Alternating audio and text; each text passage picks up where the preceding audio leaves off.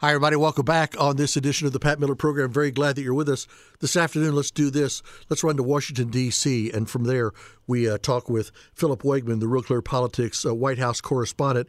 Uh, Philip, good afternoon to you, sir. Good afternoon. Thank you for having me, Pat. We seem to be in the midst of a lot of things that keep showing up on the media. Uh, foreign agency drama, uh, FARA, which is a, a, a, Foreign Agents Registration Act, the Biden family, and a memo that reveals that seemingly $20 million. Can you yank all this together for me? Where are we at in this? So, to set the table here, if you go back a few weeks, you and I talked about this. It was when Hunter Biden's defense team basically walked away from a plea agreement right. that the Department of Justice offered him on three charges two misdemeanor tax charges and a gun related felony and the the plea deal fell apart because the defense thought that that would grant him immunity from future charges, including uh, uh, any failures to live up to the Foreign Agent Registration Act. Yeah, in, in other words, if we give you a break on these couple of small things here, we also can't bring charges on you on a great big deal. So the fact that you stole a car uh, and you admit to it that way, we can't take you to court for blowing up an entire car dealership. Yes, sir.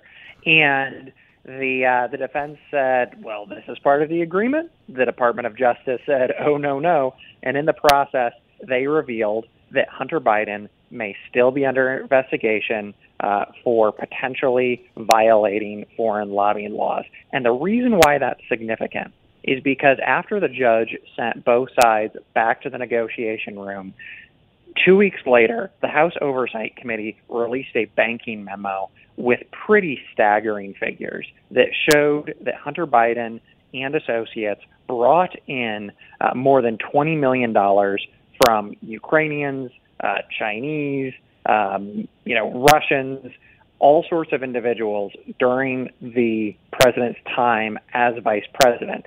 And we know that at no time when he was doing business uh, with these foreign nationals did he ever register as a foreign agent as required. And that's and huge. I mean that is, huge. that is huge. We, you know, we had Manafort from Trump's first campaign who went to jail for five years because he didn't do that.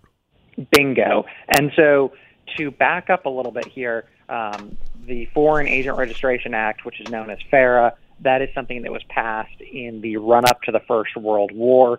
Um, there are questions about its constitutionality even today, but the idea was that the United States government didn't want individuals working on behalf of foreign governments or foreign entities lobbying uh, the U.S. government without re- registering. And that sort of makes sense um, in the run up to a, a big global conflict. In the decades since, Washington, D.C. lobbyists they basically ignored this. No one registered for FARA, or if they did, um, they weren't taking it very seriously. Right. FARA became a instrument of enforcement for Special Prosecutor Mueller, like you noted, and he basically used FARA, which up until this point, um, you know, the consequences were, were pretty uh, lax for not registering as a foreign agent. He used that law to turn the screws on folks in Trump's inner circle, like Paul Manafort, who is taking uh, millions of dollars from the Ukrainians, didn't register as a foreign agent, and then uh, was Trump's campaign chair in 2016. And so right now, you've got all of these Republicans saying, put together the pieces. The president's son was doing business with all of these um, foreign governments and foreign companies. He was making a tremendous amount of money. He and his business partner have, you know, said that the last name, his last name was the most significant thing. Clearly, Hunter Biden did not register as a foreign agent. And the, these are sort of the pieces here uh, that are being put together by Republicans. And their main gripe is that there has been unequal enforcement when it comes to FARA. Well, let me back up to something you just said, and it was kind of in passing, and I don't want people to lose it. That it, that it looked like that Hunter was sitting there selling access and things like that uh, at the and at the end of the day, access to the Biden name. And people say, "Well, is that really that important?" It's very important. He had he had zero talents. He had no connection to any companies uh, that those governments were using. he had no office whereby he could exert favor from our government uh, back to those countries for whatever they did, but his dad could. And so he's selling access to his dad. Um, I, I, like one thing I saw in your article, which cracked me up, uh, because they said there's a GOP memo that details, among other payments, how in 2014 a Kazakhstani oligarch with close ties to the prime minister wired $142,300, 142.3, to a bank account controlled by Hunter Biden, a sum that was the exact price of Biden's sports car. He must be driving as well as you are. So he's driving much better than I am, that's for sure. But I'm pretty certain that in a straightaway, um, you know, I might uh, might get the jump on him for a little while. Sure. Uh, the, the the Boxster um, that Hunter Biden drives is infamous now because there were photos of him uh, driving that vehicle through the Nevada desert at speeds in excess of 170 miles per hour, which I don't think I could catch him up to. But look, like let's let's like just take a step back and think about the fact that all of the country is angry about the way things are in Washington. All of these people who have done nothing wrong their entire lives, who have paid their taxes on time, see that not only is someone, um, you know, sort of sidestepping some consequences when it comes to taxes. That's the impression on the right. Um, they are also really frustrated that someone, through no sweat of his brow, just through his last name, is getting all of these lucrative contracts. And I've got to tell you, Pat, this is not just something that is unique to Hunter Biden. Washington, D.C. is defined by pay to play. Right now, um, big tech lobbyists, they have hired the daughters of Majority Leader Chuck Schumer in the Senate to lobby folks. And it's not a Republican versus Democrat thing. This is just the way it works in Washington, D.C. And that is very dangerous to institutions because then people start to question all right, well, what is the determining factor? Is it my vote? Or is the determining factor um, money and special interest cozying up to power? You know, I had somebody say to me the other day, they said, I wish you'd get off this stuff. You don't have any proof that Hunter Biden was selling access to his father. To which I just asked the question please name for me one or two things Hunter Biden had that he could offer other governments for figures like $20 million. Just name for me something. I said, what do you have that you could go to one of those countries and say, hey, for $20 million, here's what I'll offer you? There's nothing. It had to be his now, dad. Now, House Republicans, um, they are in a bit of a pickle because, like all politicians, they're at risk of overpromising.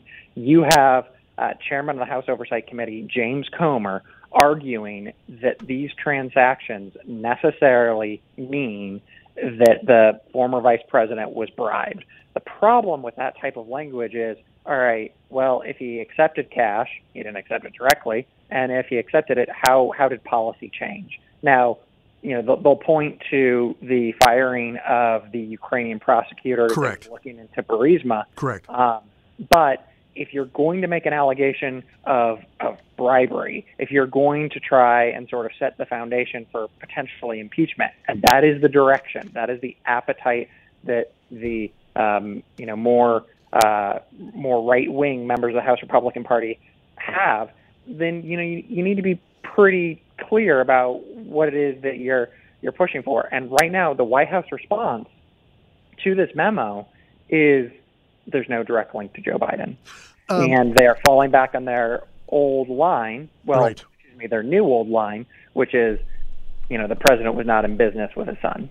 Yeah, well, okay, so I'm not in business with my son, but if in fact some things that we've heard from some of the memos, and I have not seen or heard them, you've seen or heard a whole lot more than me. Um, but we keep hearing this thing about don't forget that 10% of this goes to the big guy. Uh, you know, and then, okay, so who's the big guy? Because Hunter Biden did not become a multimillionaire, which he is now, off of his salary as a senator, nor as his salary as vice president of the United States for eight years. There had to be some other influx of money somewhere. And so you say, well, there's nothing to indict the president directly. If Hunter Biden is my son, and all at once over the course of a few weeks or months, he gives me $2 million. Wouldn't it a logical question be, son, can't tell you how much I appreciate this, but how am I getting $2 million? What are you doing? That is, uh, it's, a, it's a loving son. um, That's a deranged son, is what that is. I think that you know if we if we look at this from a thirty thousand foot view, uh, not only did Hunter Biden enrich himself through what is clearly an access play, um, you know this is something that members of Congress do all the time. Uh, you have members of Congress who either go to Capitol Hill millionaires or they leave millionaires. And, um, you know, this is because of the revolving door when it comes to lobbying. This can also be because of some of, um, you know, some real malfeasance when it comes to investing. Uh, this is really rather despicable stuff when you are entrusted with a public responsibility um, if either you or the people around you uh, sort of try and take advantage of that. And, and frankly, some of these same um, frustrations and arguments can be leveled against the, the children of the former president. Um, right now, Jared Kushner is in business with the Saudis. Uh, you know, previously during the last four years of the Trump administration, you had um, you know special interest who, before lobbying the White House, would make certain that they would go to the Trump Hotel in Washington D.C. or that they would have memberships at Mar-a-Lago or Bedminster. Right. And you know they would try to uh, gain favor that way. This is the type of you know institutional rot that reformers always talk about, that but you know never gets dealt with. Yeah. If it gets settled on one side, it really does need to start being settled on both sides. Do you agree? Oh, certainly. I mean, I think that you know both of our bias is towards good government and transparency, and, and frankly, um, right now uh, we're, we're slowly getting more information. But um, you know, if there are are laws on the books, you know, they should be enforced equally, regardless of whether a Republican or Democrat is in office. Real quick switch here. Um, I've only got about a minute and a half. Appreciate Philip Wegmann being with us today from Real Clear Politics. Philip, in about two weeks is the first Republican presidential debate. Will Trump be on the stage, not on the stage? Who will be there, who won't be?